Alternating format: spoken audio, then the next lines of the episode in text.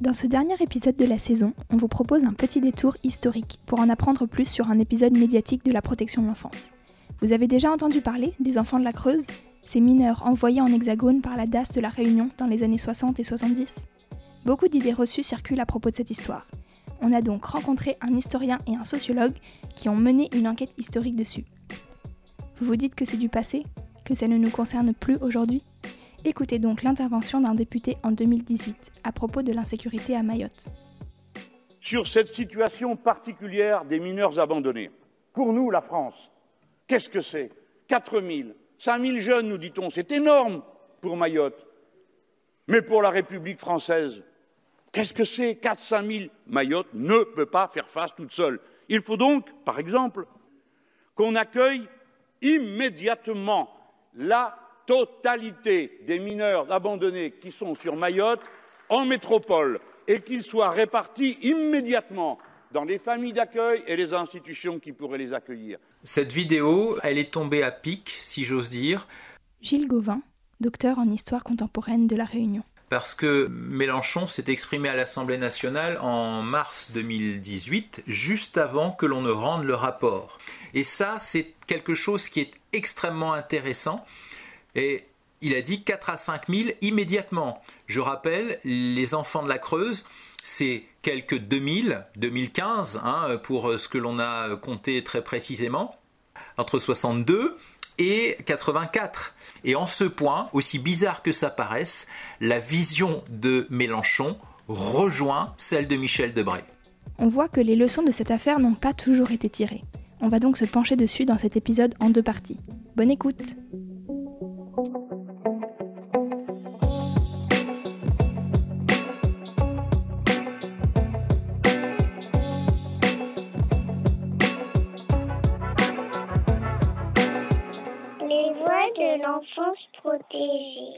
Bonjour Philippe Vital, bonjour Gilles Gauvin. Merci beaucoup de nous recevoir euh, pour discuter ensemble de l'histoire des enfants de la Creuse.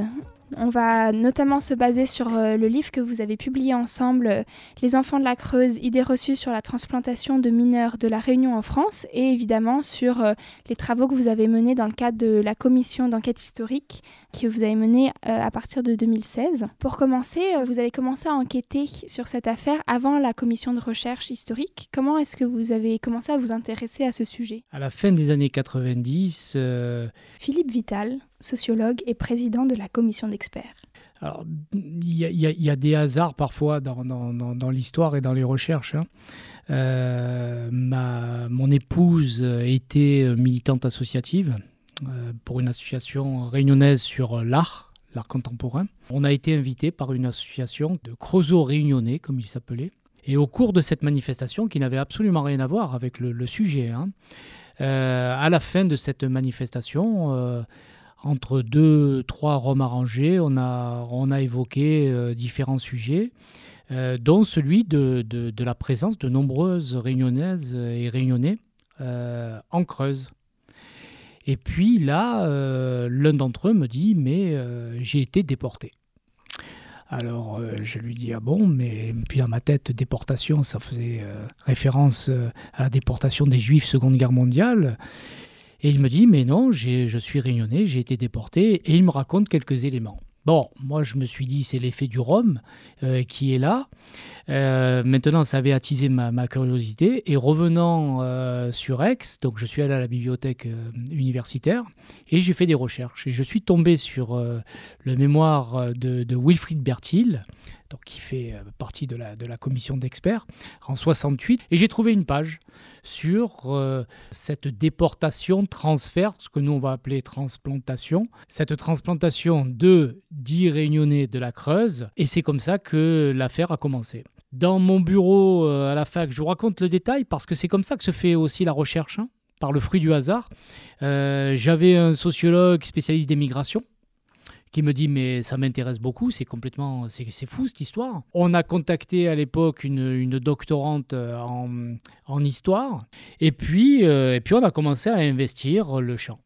C'est comme ça que j'ai rencontré à ce moment-là euh, Gilles Gauvin sur Paris, qui avait réalisé le fond de Bray, et qui, avec qui on a échangé. C'est comme ça qu'on a noué notre, notre relation de, de, travail. voilà le début de, de, cette, de cette histoire, suivi très très très rapidement de la plainte de, Jean-Jacques Martial qui a relancé toute, toute cette affaire. moi, en ce qui me concerne, euh, donc j'ai fait, été amené à faire des, recherches universitaires depuis la maîtrise sur euh, Michel Debré et la Réunion, et j'ai donc fait euh, ma thèse sur toute la période de Michel Debré en tant que député, et en remontant même bien avant pour toute la première moitié de ma thèse qui fait 1500 pages.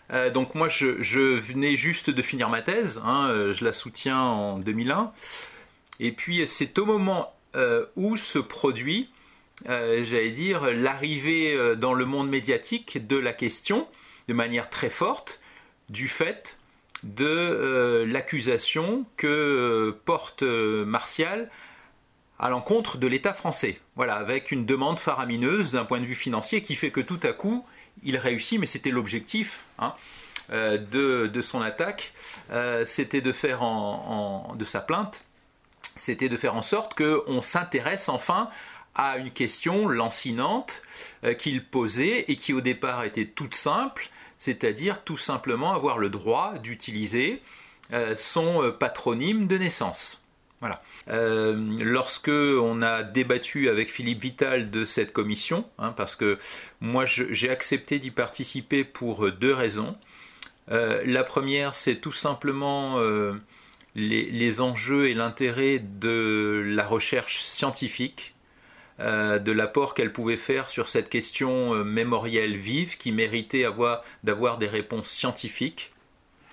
Et puis, bien sûr, euh, par, l'amitié que je partageais avec Philippe Vital, parce que pour moi, ça, ça a toujours été quelqu'un d'honnête et de sincère. Et ça, c'est important dans la recherche. C'est-à-dire que quand on fait de la recherche, il faut aussi être capable d'échanger, de remettre en question soit ce qu'on avait déjà trouvé, soit les idées qu'on peut avoir sur un sujet.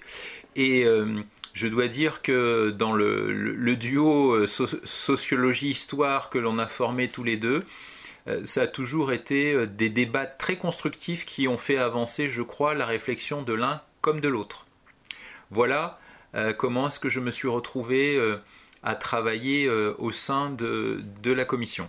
Vous avez donc euh, tous les deux fait partie de cette commission avec euh, trois autres chercheurs, vous l'avez rappelé, et vous avez pu faire euh, la lumière sur cet épisode historique. Est-ce que vous pouvez donc succinctement nous resituer les éléments factuels qui, que vous avez trouvés sur les enfants de la Creuse, donc de qui on parle, quelle période, qu'est-ce qui s'est passé voilà les premiers éléments, ensuite on rentrera plus en profondeur par la suite, mais un premier état des lieux.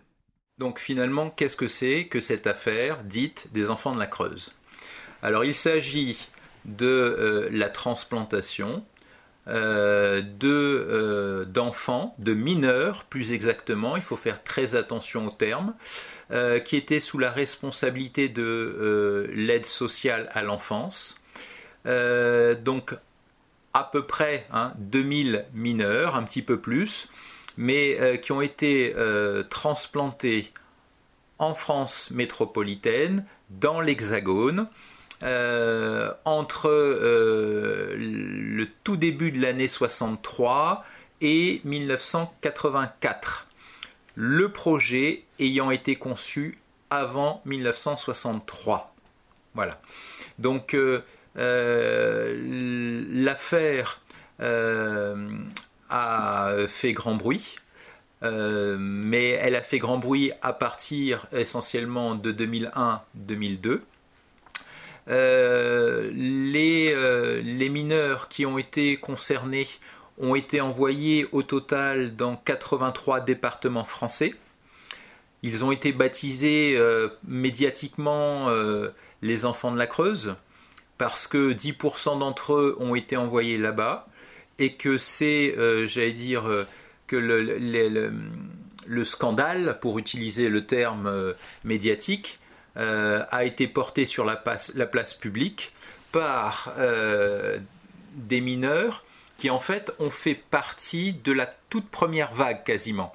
C'est-à-dire que quand on regarde bien qui sont les personnes qui ont fini par demander des comptes à l'État pour ce qui leur était arrivé, eh bien, ce sont pour la grande majorité des personnes qui sont arrivées, on va dire, entre 64 et 66, 67. Voilà. C'est cette première génération qui a été confrontée violemment à euh, cette transplantation, qui, euh, a demandé des comptes et qui a demandé aussi euh, des comptes parce qu'elle est arrivée à un âge où elle s'est elle-même posé la question de la transmission de la mémoire. Voilà. Donc voilà pour résumer de manière, j'allais dire, très concrète, très simple, l'affaire. Alors concernant les dates, euh, je, le précise tout de suite, dans cette affaire, euh, et c'est pour ça que l'État s'y est intéressé finalement, on a mis en accusation Michel Debray, qui a été député de la Réunion de 1963 à 1988. Michel Debray, euh, c'est lui qui a mis en œuvre le BUMIDOM, le Bureau pour les migrations intéressant les départements d'outre-mer, qui a fonctionné entre 1963 et 1988. Or, la question dite des enfants de la Creuse est annexe, si j'ose dire, au Bumidum. Euh, la question est née avant l'arrivée de Michel Debré. On en a trouvé trace dans les archives, dans la commission locale du plan, euh, à la fin de l'année 1962, où on voit qu'on a déjà euh, prévu l'envoi en métropole de pupille, c'est le terme qu'on emploie euh, à ce moment-là, euh, pour, euh, j'allais dire, finir une formation professionnelle. Donc Michel Debré n'est pas à l'origine de ce projet de transplantation de mineurs sous la responsabilité de l'aide sociale à l'enfance. Ça, c'est pour le point de départ. pourquoi maintenant 1984 nous avons choisi, avec les membres de la commission, euh, présidée par Philippe Vital, d'arrêter euh, la date à 1984 au moment l'aide sociale à l'enfance, qui était une compétence de l'État, devient une compétence des départements. Pourquoi avoir, euh, j'allais dire, proposé une date précise? Parce que le fait d'identifier les personnes qui avaient été concernées pouvait euh, amener lieu à des réparations sous une forme ou sous une autre.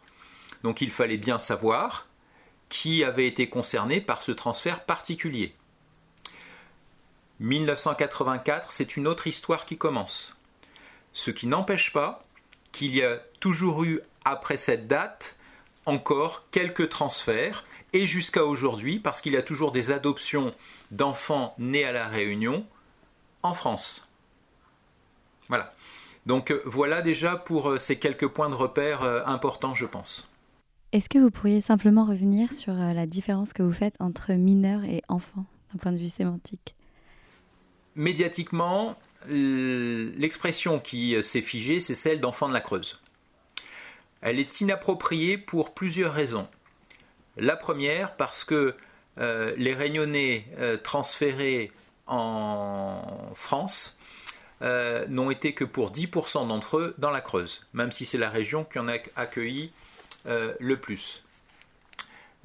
ensuite, lorsque on utilise le terme d'enfant, on a tout de suite des représentations. Or, euh, ce sont des mineurs sous la responsabilité de l'aide sociale à l'enfance. Ça veut dire que ça va de quelques mois, hein, de la naissance, jusqu'à 21 ans en 1974, puis ensuite 18 ans. Et on n'est pas du tout dans le même cas de figure entre euh, un nouveau-né, un enfant de 6 ans euh, ballotté sans comprendre ce qui lui arrive, et un jeune de 16, 17, 18, 19 ans, 20 ans, qui euh, lui parfois demande à partir. Hein, et qui euh, et c'est d'ailleurs l'origine de l'histoire, puisque euh, pourquoi est-ce qu'on a envoyé des mineurs sous la responsabilité de l'aide sociale à l'enfance? Le problème de la démographie occupe toutes les élites locales, insulaires, à partir de la fin de la Seconde Guerre mondiale. Bien. Il y a déjà des projets qui se mettent en place. Il y a une tentative d'émigration, de flux migratoires mis en place vers Madagascar à travers un projet qu'on appelle la Sakai, mais ça n'a concerné que à, peine 250 euh, familles. Et euh, surtout, Madagascar devient indépendant en 1959. Donc très vite, même le géographe de Fosse-Duro, qui est le premier qui fait une très très grosse étude sur euh, la Réunion d'un point de vue géographique et humain, dit il va falloir envisager le départ vers la France. Euh, on met donc en place un départ qui est prévu pour euh, des jeunes en formation, donc euh, entre au départ c'est 18-25 ans, donc il faut l'autorisation des parents, bien sûr, quand on n'a pas encore 21 ans. Et au moment où ce transfert est pensé, il se trouve que celui qui dirige tous les services liés à la population est en même temps celui qui dirige ce qu'on appelle aujourd'hui l'aide sociale à l'enfance. Hein. la DAS a été créée en 1964. Avant, il y avait ce qu'on appelait le bureau de la population. Voilà. Et euh, ce responsable dit voilà, on va mettre en place une émigration, mais nous, État, moi, représentant de l'État, j'ai en charge plusieurs milliers de mineurs placés dans des foyers ou dans des familles. Pourquoi puisque c'est moi qui en suis le responsable, je ne ferai pas aussi profiter à ces jeunes d'une possibilité de poursuivre euh, leur formation ou de trouver un emploi en France. C'est comme ça que lorsque on décide de mettre en place ce flux, qui est un flux volontaire, hein, celui du Bumidum, il faut que les jeunes se portent volontairement euh, pour le départ. L'État lui-même dit, mais moi, j'ai en responsabilité des jeunes dans les foyers, et les 13 premiers euh, garçons, les 13 premières filles qui euh, sont partantes pour euh, partir, ce sont des jeunes qui ont entre 19 et 20 ans. Voilà.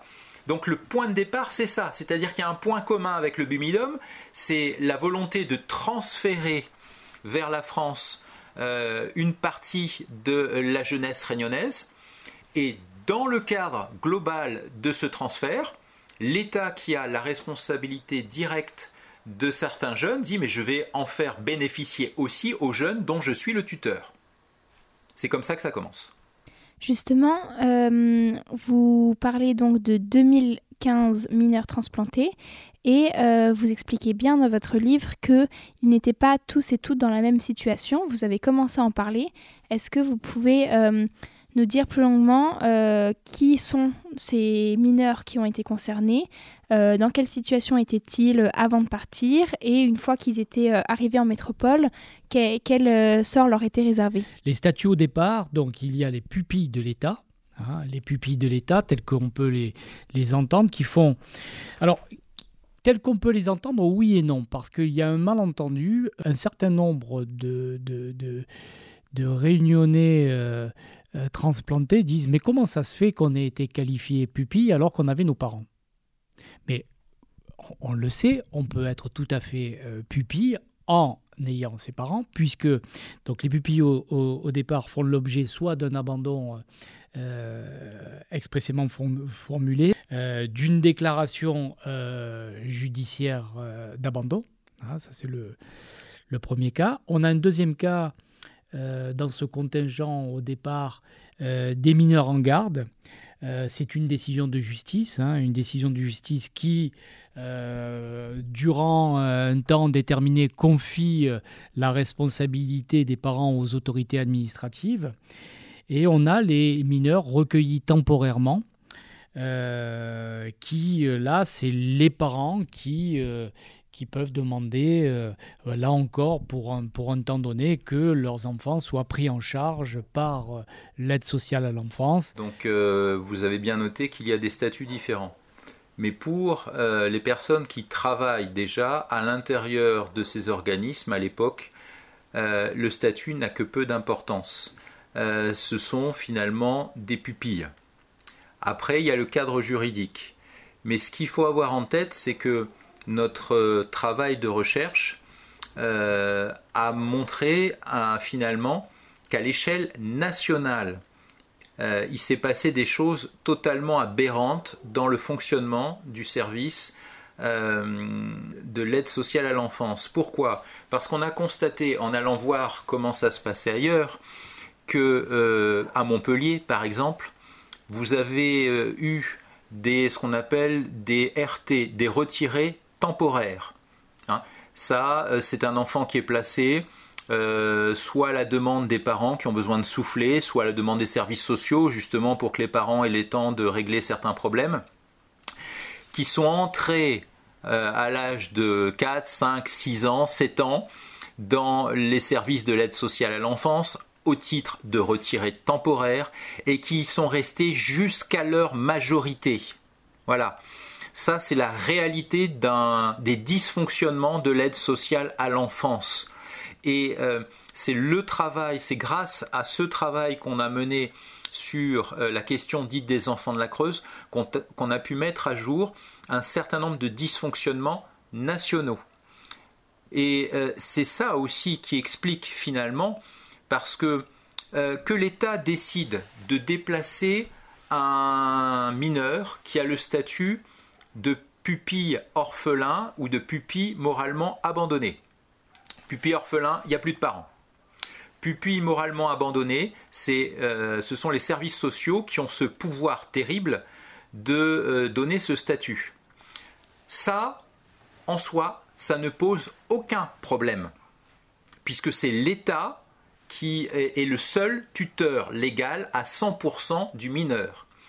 Là où ça pose question, c'est lorsque ça concerne un enfant retiré temporaire ou en garde. Mais c'est la même chose à l'échelle nationale. C'est-à-dire que quand on prend un enfant retiré temporaire à Paris et qu'on l'envoie dans les Pyrénées, euh, de fait, on l'écarte de sa famille. De fait, parce que c'est la façon dont les, services sociaux fonctionnent à l'époque, on fait en sorte que les parents euh, ne viennent pas j'allais dire, interférer dans euh, le placement. C'est vraiment l'impression que j'ai eue en lisant votre livre, le fait que euh, beaucoup d'injustices qu'ont subi ces mineurs concernaient plus largement les mineurs confiés à l'aide sociale à l'enfance à l'époque. Et donc je pense notamment aux, au changement euh, de nom qui rendent euh, les recherches des origines plus difficiles, euh, les conditions de vie des enfants qui étaient enfin des, adolescents par exemple qui étaient placés dans des fermes, euh, ou justement le fait d'être emmené très loin de son milieu familial, que ce soit donc de Paris à la campagne ou de la Réunion vers la métropole. La commission d'enquête, ça a été l'occasion pour vous d'aller vraiment dans le détail de cet épisode-là et de découvrir ces dysfonctionnements. Est-ce qu'il y a d'autres enfin, est-ce qu'il y a d'autres recherches qui ont été menées plus largement sur l'aide sociale à l'enfance qui euh, explorent du coup ces, dysfonctionnements que vous, vous avez euh, vus dans le cadre de cet épisode-là, mais vous l'avez dit, qui concernent plus largement la, DAS euh, au niveau national? Alors, si je peux, tout d'abord sur le changement d'identité puisque c'est un point euh, vraiment important. Sur le changement d'identité, en fait, ce qui, s'est passé, et euh, là c'est sans doute une, une faute, c'est une utilisation abusive de l'article 58 du Code civil, c'est-à-dire qu'on a considéré au départ avec les différents statuts, on a assimilé ces, mineurs au départ comme des enfants trouvés. et ce qui a été étendu par la suite au, au nez sous X. Ce qui fait qu'on a changé leur, nom et leur commune de naissance. Hein. Euh, c'est ce qui fait que, par exemple, une des, euh, des, mineurs transplantés euh, qui est très active au niveau des associations, Valérie Anderson, montre très souvent ces deux cartes d'identité. La carte d'identité au départ, où elle a un nom de famille, une, une commune de naissance, et à l'arrivée, où elle a un autre nom et une autre commune de naissance. Alors, euh, les personnes euh, crient au scandale, évidemment, mais c'est scandaleux dans tout ce que le côté légal peut avoir de scandaleux. C'est-à-dire que c'est de, de l'illégal dans le légal, si je puis dire. C'est-à-dire que ça, ce qui peut apparaître scandaleux aujourd'hui ne l'était pas à l'époque. Euh, d'autant dans la pratique de, de, l'aide sociale à l'enfance qui était de protéger euh, le mineur. C'est-à-dire qu'on allait considérer qu'il fallait protéger le mineur de par le changement de nom et le changement de commune de naissance. Alors ça peut, ça peut apparaître aujourd'hui complètement euh, euh, scandaleux, mais euh, sans faire d'anachronisme. Alors je ne vous dis pas que, que ça se, encore une fois, que ça s'excuse, mais que ça s'explique. Oui, alors pour compléter ce, que, ce que vient de dire Philippe, je vous prendrai d'abord, euh, et puis on parlera du rapport après, euh, enfin des, autres études, euh, jusqu'à une période très récente qui est celle, j'allais dire, de, de, mes parents ou des, des, parents de ma femme. les enfants à table se taisaient. les enfants qui, j'allais dire, posaient problème, prenaient des coups de pied dans le derrière ou des gifles. Aujourd'hui, on, en est arrivé, j'allais dire, à trouver ce type de comportement totalement anormal. Donc il faut avoir, ce sont des exemples très simples, hein, mais euh, la, façon dont on se comporte aujourd'hui avec les enfants, dont on trouve scandaleux même le, simple fait, hein, euh, puisqu'il y a eu des débats dans, dans les médias là-dessus sur le fait de mettre euh, une claque sur les fesses d'un enfant aujourd'hui, il y a, j'allais dire, deux générations, on n'en était absolument pas là. Ça, c'est d'une manière globale avant que je n'oublie, euh, parce que ça a été voté dans la loi hier, donc pensez-y. Euh, depuis le début, euh, vous utilisez, et on a navigué nous aussi, vous savez que normalement le terme métropole, maintenant, et, donc il y a eu un vote à l'Assemblée nationale, on demande à ce que dans les débats tout ce qui est sorti comme document public, on ne parle plus de métropole ni de métropolitain, mais on doit parler d'hexagone. Euh, donc c'est juste hein, pour, parce que ça implique aussi des choses dans les représentations. Après, libre à vous d'utiliser le terme que vous voulez. Hein. Euh, ça veut dire que maintenant ma femme, par exemple, est devenue une hexagonale. Euh, avant ça, elle était métropolitaine. Mais bon, enfin, je, ferme la parenthèse, mais c'était juste pour faire attention à ça. Alors, concernant, concernant le changement d'identité ça va me permettre de rappeler quelque chose qui est essentiel, c'est que la commission a mené un énorme travail de dépouillement d'archives auquel aucun chercheur jusque-là n'avait eu accès ou n'avait pensé à utiliser pour faire son travail. Voilà. Et euh, donc nous avons euh, d'une part récupéré euh, tout ce qui euh, se trouvait dans les foyers ou dans les institutions qui aujourd'hui sont à la place de foyers. On a fait rentrer, grâce à notre travail, des documents d'archives de partout à La Réunion aux archives départementales. Dans les documents d'archives, le changement de nom, on a pu l'identifier très clairement euh, parce que ceux dont on a changé le nom, ce sont ceux qui ont été adoptés voilà, ce ne sont pas tous les mineurs qui ont été transplantés, euh, ce sont ceux qui ont été adoptés.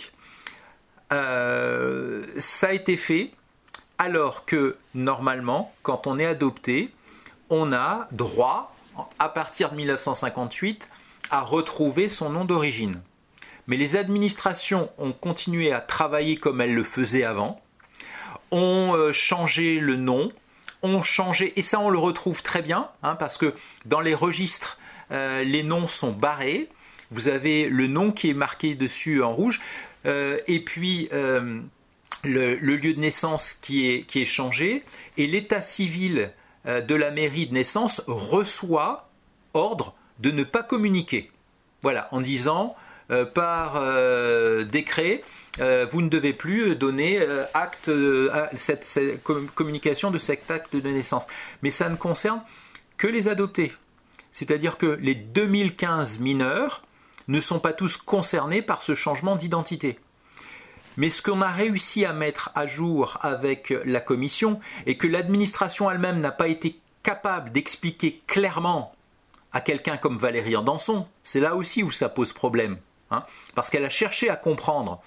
Et personne n'a été capable de lui expliquer clairement avant que la commission n'intervienne et ne euh, découvre ce dysfonctionnement qui a concerné non seulement les mineurs de la Réunion, mais qui a concerné des milliers de mineurs passés par l'aide sociale à l'enfance. Et c'est là que ça coince. C'est-à-dire que euh, ce dont a peur finalement euh, l'État, c'est que tous ces mineurs qui, j'allais dire, demandent à avoir accès à leur nom d'origine, et tous ne le font pas forcément, hein, c'est vraiment une démarche personnelle, bah, demandent aujourd'hui euh, réparation là-dessus.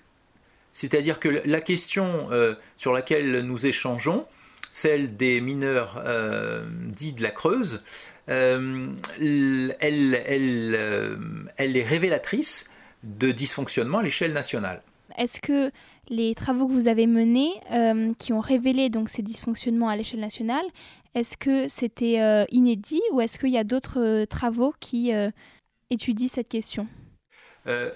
En fait, c'est une question qu'on s'est posée avec Philippe et les, autres collègues.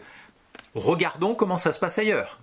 regardons comment, quel est le devenir d'un mineur qui est placé à l'aide sociale à l'enfance. Alors là, on a eu plus facilement des chiffres contemporain. Euh, on a trouvé quelques études sur la région parisienne, mais en fait, il faut savoir que l'État lui-même ne fait, euh, parce qu'il se rend bien compte qu'il y a des changements, qu'il y a un problème, et c'est pas à travers le cas réunionnais qu'il se rend compte de, ce souci. Le premier rapport euh, lancé par l'Assemblée nationale date de 71. Quand vous le lisez, vous comprenez tout le problème du fonctionnement de l'aide sociale à l'enfance. Et d'ailleurs, si au niveau de l'État, aussi au niveau des députés, on demande euh, la mise en place d'un rapport, c'est qu'on se, rend bien compte qu'il y a un problème. Quand vous lisez le rapport, par exemple, on va vous dire on a un problème, c'est que l'essentiel des mineurs placés viennent des villes. Or, on les place dans les campagnes, parce que c'est là où on a des gens qui, j'allais dire, se proposent. Or, et c'est le mot qui est employé à l'époque, globalement, ce sont des familles frustres. C'est-à-dire qu'ils n'ont pas d'éducation qui, ne, qui font ça pour l'argent, qui euh, n'ont pas les moyens de, de, de, porter avec eux l'éducation des jeunes. Ça, c'est le premier rapport. Et le deuxième rapport, il arrive en 83, dans les années 80. C'est-à-dire que, euh, en fait, l'aide sociale à l'enfance, euh, c'est la dernière roue du carrosse. Ça fait partie des dernières roues du carrosse. Voilà. Parce que finalement, J'allais dire, euh, quand il y a un problème dans notre société, quand euh, il y a, euh, dire, des ouvriers qui sont mal payés, quand vous avez des grèves, vous avez des gens qui défilent, vous avez des gens qui protestent. Mais les mineurs placés à l'aide sociale à l'enfance, j'allais dire, quelle est leur seule protestation à part fuguer, à part essayer de sortir du système? Hmm?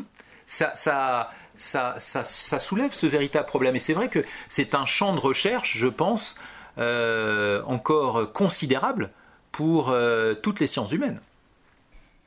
C'est clair. Et notamment en histoire, c'est vraiment important de comprendre euh, l'histoire des institutions euh, qui composent l'aide sociale à l'enfance pour comprendre aussi, euh, pour mieux saisir pourquoi les choses se passent ainsi aujourd'hui, même si heureusement il y a des choses qui ont évolué depuis les années 60 et 70, la période que, que vous avez étudiée. Mais il y a encore beaucoup de choses à comprendre et, et nous espérons qu'il y aura encore de nombreux travaux qui, qui vont suivre.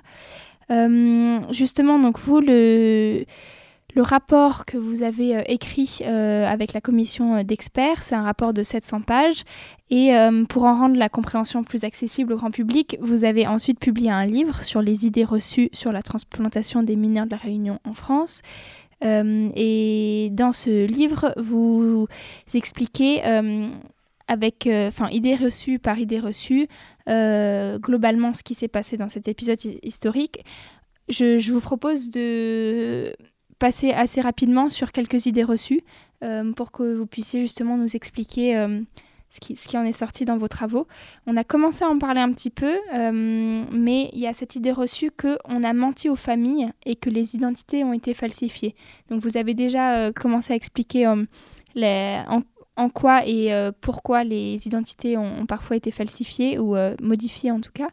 Euh, est-ce que vous pouvez revenir sur cette idée reçue de on a menti aux familles, on a, on a arraché des enfants à, des familles ou on a menti aux familles sur le devenir de leurs enfants?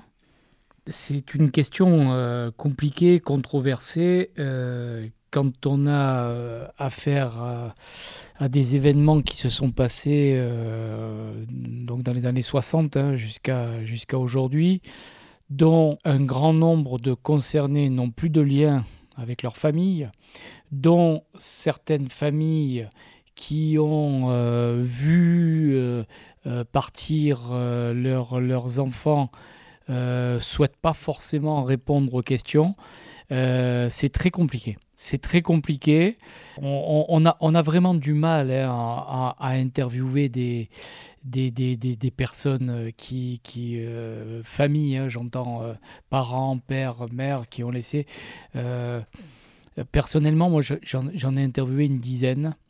Euh, on, a, plusieurs, euh, types, des personnes qui, euh, qui effectivement disent j'étais illettré, j'étais analphabète, je ne savais pas ce que je, ce que je signais. D'autres qui vous disent ben oui, moi, je les ai laissés partir. J'ai le souvenir d'une dame qui, très âgée, qui disait Mais moi, j'avais 13 marmailles, j'étais là beaucoup trop âgé et on m'a proposé de, s'en occuper. Et j'ai dit oui parce que je n'avais plus de quoi les nourrir. Donc, on, a plusieurs cas de figure. Hein on a plusieurs cas de figure. Maintenant, euh, c'est toujours euh, ce, hiatus entre mémoire et histoire. Euh, comment on peut, on peut recomposer les mémoires? Nous, on n'a jamais douté hein, de, la, de, la probité des uns et des autres, de la, mais recomposer la dite vérité, c'est très compliqué. C'est très compliqué, d'autant quand on a euh, de la part des, mineurs concernés, cette idéalisation, alors je ne veux pas faire de psychologie, je ne suis pas psychologue, hein, mais ce, cette recomposition d'un passé, cette, voire cette mythification, cette idéalisation, je ne peux pas remonter le temps, je ne sais pas ce qui s'est passé. On a sans doute mythifié le vécu, enfin ce qu'il allait se passer en France. En tout cas, s'il y a eu euh, dol, tromperie, c'est qu'ils allaient revenir et ils ne sont jamais revenus.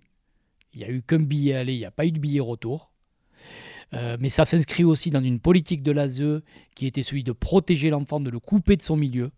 C'est ce qui était à l'époque, on pensait, on pensait faire le bien. Nous n'avons jamais remis en cause la parole des euh, ex-mineurs. Euh, pour mieux comprendre ce qui s'est passé à cette époque, la question du mensonge. Bien, j'ai pris conscience de la violence de ce mensonge avec ma première fille, qui, pour, euh, pour laquelle, le jour où euh, j'ai reconnu que le Père Noël n'existait pas, qui a vu tout un monde s'effondrer. C'est pas sur le terme de l'anecdote que je raconte ça. Hein. C'est-à-dire, c'est pour bien faire comprendre finalement quelle est la place du mensonge dans notre quotidien. Euh, que les services sociaux aient menti, je n'ai aucun mal à, j'allais dire, le croire. Dans ce sens où on donne des perspectives, on dit que euh, pour atténuer les larmes des uns, de l'autre, on va dire mais vous savez, euh, ça sera mieux comme ça. La question, elle est comprendre, est-ce qu'il y avait une volonté de nuire ou pas? C'est ça la question. Est-ce qu'il y avait la volonté de mettre en esclavage dans les campagnes des enfants ou pas? Parce que c'est ça qui sous-tend la question. Quand Entre ce que je peux avoir comme sentiment, comme euh, euh, vision militante et mon travail de chercheur, qui est là et qui cherche une forme d'objectivité, il y a une différence. Et c'est ce que j'essaie de vous dire là. Donc, mais mais je, ne nie pas ni la souffrance, ni le fait qu'on ait dit aux familles, mais euh, il va s'en sortir, rassurez-vous, ça sera... Comme on va le dire à des, à des parents, ce que disait mon collègue Gilles Gauvin, mais qui fassent des études. Mais s'il a le bac, s'il continue, il aura un boulot. Parlait de Van Zanten, euh, on peut parler de Dubé et d'autres. Quand Dubé nous dit la méritocratie aujourd'hui c'est un leurre, pour autant, on doit dire aux parents ne mettez pas vos enfants à l'école. C'est pas un mensonge d'État que de dire que euh, celui qui a son bac, euh, il va avoir un boulot. si on cache l'origine sociale et le bac, dans quel établissement il a eu, est-ce que c'est pas un mensonge d'État ça? On passe à l'idée reçue suivante. La Réunion était trop peuplée et les enfants transplantés ont servi à repeupler les campagnes françaises. C'est une image qui revient très souvent sur les raisons de cette transplantation. Très très bref, on l'a abordé, 83 départements, 83 départements, 10% dans la Creuse. Alors certes, on, a le Massif central, le Gers, la Creuse. Euh, pourquoi on, dit les enfants de la Creuse Parce que c'est le plus gros contingent en 1966 qui est arrivé. Euh, c'est pourquoi on désigne souvent les enfants de la Creuse. Mais 83 départements, on oublie souvent la Bretagne, et pourtant la Bretagne, ils sont euh, nombreux. On oublie qu'à Paris, il y avait euh, des arrivées. On oublie la Provence, par exemple. Donc 83 départements euh, transplantés pour repeupler les campagnes. Euh, si le projet il était de repeupler les campagnes avec 2000 mineurs, bah alors ils se sont vraiment plantés. Hein. je crois qu'ils ont été vraiment là présomptueux. Qu'il y ait eu cette intention de mettre au vert, comme on le disait à l'époque, et comme ça a été longtemps le cas euh, pour, euh, pour l'ASE, comme en matière de toxicomanie. On, a souvent envoyé les, les personnes qui, qui, étaient victimes de toxicomanie dans les campagnes, hein, la mise au vert.